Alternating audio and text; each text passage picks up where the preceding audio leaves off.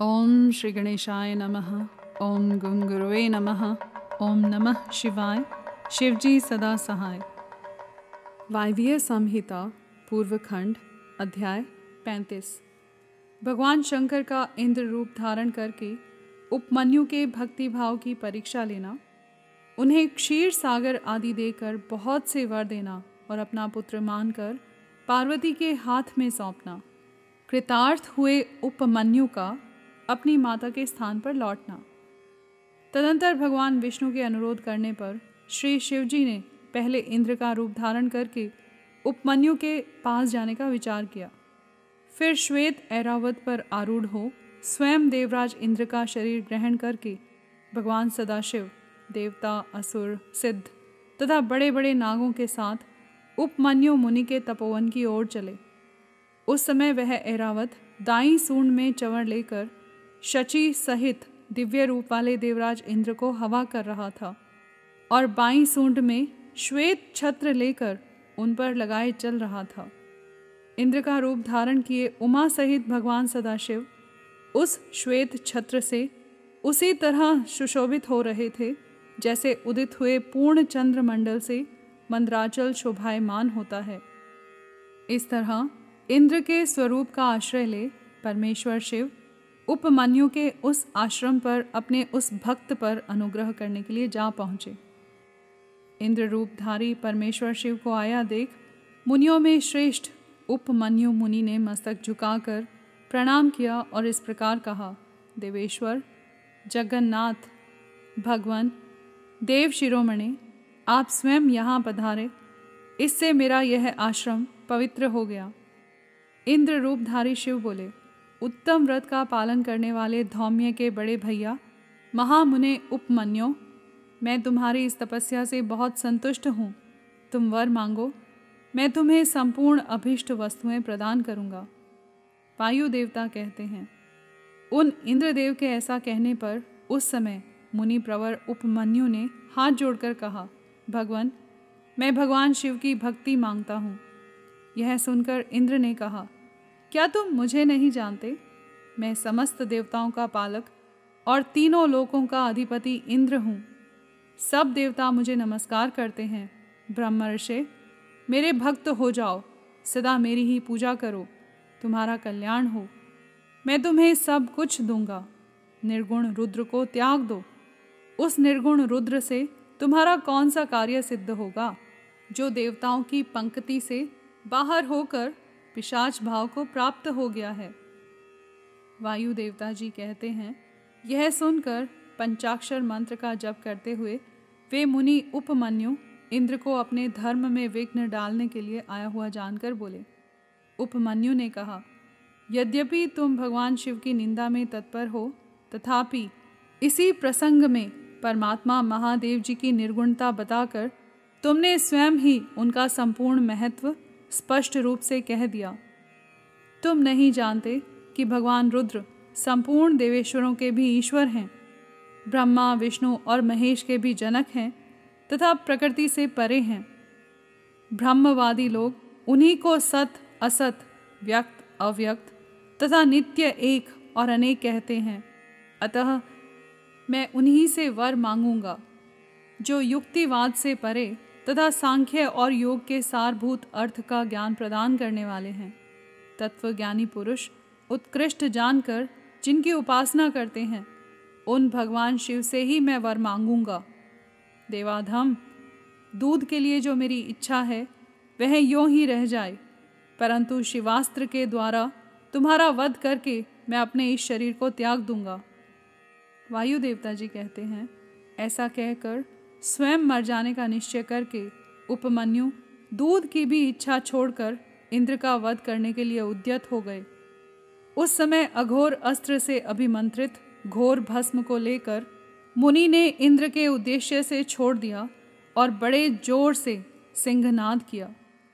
फिर शंभु के युगल चरणार विंदों का चिंतन करते हुए वे अपनी देह को दग्ध करने के लिए उद्यत हो गए और आग्नेयी धारणा धारण करके स्थित हुए।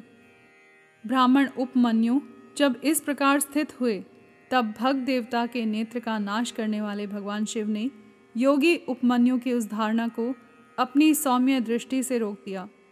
उनके छोड़े हुए उस अघोरास्त्र को नंदीश्वर की आज्ञा से शिव वल्लभ नंदी ने बीच में ही पकड़ लिया। तत्पश्चात परमेश्वर भगवान शिव ने अपने बालेंदु शेखर रूप को धारण कर लिया और ब्राह्मण उपमन्यु को उसे दिखाया। इतना ही नहीं उस प्रभु ने उन मुनि को सहस्रों क्षीर सागर, सुधा सागर, दधि आदि के सागर, घृत के समुद्र, फल संबंधी रस के समुद्र तथा भक्ष्य भोज्य पदार्थों के समुद्र का दर्शन कराया और पुओं का पहाड़ खड़ा करके दिखा दिया। इसी तरह देवी पार्वती के साथ महादेव जी वहाँ वृषभ पर आरूढ़ दिखाई दिए। वे अपने गणाध्यक्षों तथा त्रिशूल आदि दिव्यास्त्रों से घिरे हुए थे। देवलोक में दुंदुबियाँ बजने लगी, आकाश से फूलों की वर्षा होने लगी, तथा विष्णु, ब्रह्मा और इंद्र आदि देवताओं से दसों दिशाएँ आच्छादित हो गई।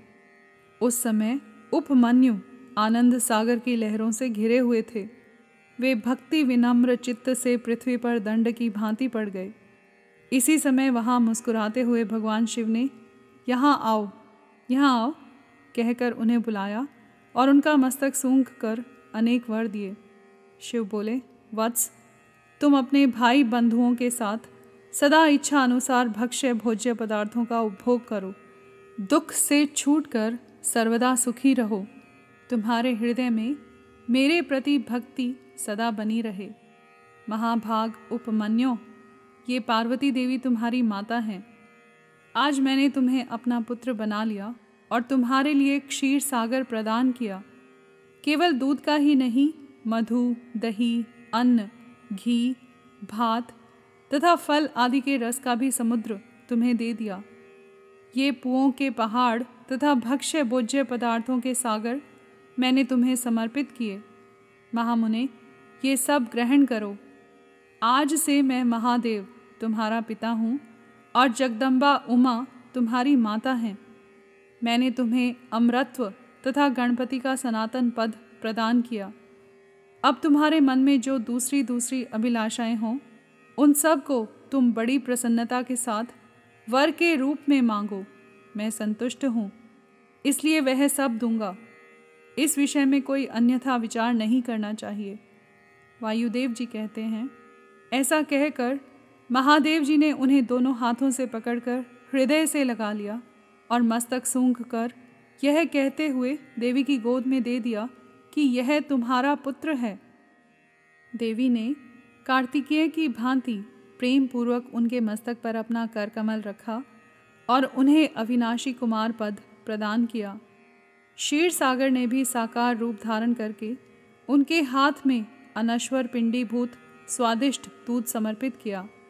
तत्पश्चात पार्वती देवी ने संतुष्ट चित्त हो उन्हें योग जनित ऐश्वर्य सदा संतोष, अविनाशिनी ब्रह्म विद्या और उत्तम समृद्धि प्रदान की। तदंतर उनके तपोमय तेज को देखकर प्रसन्नचित हुए शंभु ने उपमन्यु मुनि को पुनः दिव्य वरदान दिया। पाशुपत व्रत, पाशुपत ज्ञान, तात्विक व्रत योग तथा चिरकाल तक उसके प्रवचन की परम पटुता उन्हें प्रदान की। भगवान शिव और शिवा से दिव्य वर तथा नित्य कुमारत्व पाकर वे प्रमुदित हो उठे। इसके बाद प्रसन्न चित्त हो प्रणाम करके हाथ जोड़ ब्राह्मण उपमन्यु ने देव देव महेश्वर से यह वर मांगा। उपमन्यु बोले देव देवेश्वर प्रसन्न होइए, परमेश्वर, प्रसन्न होइए, और मुझे अपनी परम दिव्य एवं अव्यभिचारिणी भक्ति दीजिए। महादेव, मेरे जो अपने सगे संबंधी हैं, उनमें मेरी सदा श्रद्धा बनी रहने का वर दीजिए। साथ ही अपना दासत्व, उत्कृष्ट स्नेह और नित्य सामीप्य प्रदान कीजिए। ऐसा कहकर प्रसन्नचित हुए द्विज श्रेष्ठ उपमन्यु ने हर्ष गदगद वाणी द्वारा महादेव जी का स्तवन किया। उपमन्यु बोले देव देव महादेव, शरणागत वत्सल करुणा सिंधो, सांब सदा शिव आप सदा मुझ पर प्रसन्न होइए। वायुदेव जी कहते हैं उनके ऐसा कहने पर सबको वर देने वाले प्रसन्न आत्मा महादेव ने मुनिवर उपमन्यु को इस प्रकार उत्तर दिया। शिव बोले, वत्स उपमन्यु, मैं तुम पर संतुष्ट हूँ, इसलिए मैंने तुम्हें सब कुछ दे दिया। ब्रह्म ऋषि, तुम मेरे सुदृढ़ भक्त हो, क्योंकि इस विषय में मैंने तुम्हारी परीक्षा ले ली है। तुम अजर, अमर, दुख रहित, यशस्वी, तेजस्वी और दिव्य ज्ञान से संपन्न हो। द्विजश्रेष्ठ तुम्हारे बंधु बांधव कुल तथा गोत्र सदा अक्षय रहेंगे। मेरे प्रति तुम्हारी भक्ति सदा बनी रहेगी। विप्रवर, मैं तुम्हारे आश्रम में नित्य निवास करूँगा। तुम मेरे पास आनंद विचरोगे। ऐसा कहकर उपमन्यु को अभीष्ट वर दे, करोड़ों सूर्यों के समान तेजस्वी भगवान महेश्वर वहीं अंतर्धान हो गए। उन श्रेष्ठ परमेश्वर से उत्तम वर पाकर उपमन्यु का हृदय प्रसन्नता से खिल उठा। उन्हें बहुत सुख मिला और वे अपनी जन्मदायिनी माता के स्थान पर चले गए। यहाँ पर अध्याय पैंतीस समाप्त हुआ। साथ ही वायवीय संहिता का पूर्व खंड भी संपूर्ण हुआ।